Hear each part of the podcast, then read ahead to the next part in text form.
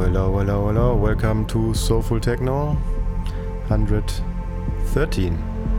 It's July, it's really awesome weather, and uh, I'm in bed since eight days. Now is the first day where I feel a bit normal again. I had Corona. Yeah, not so nice, but also not the end of the world.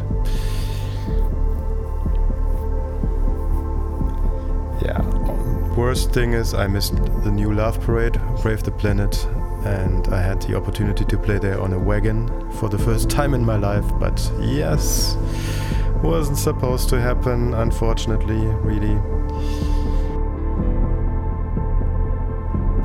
So Ninsa visited me and she helped me to put a mix together because I was really not able to do anything.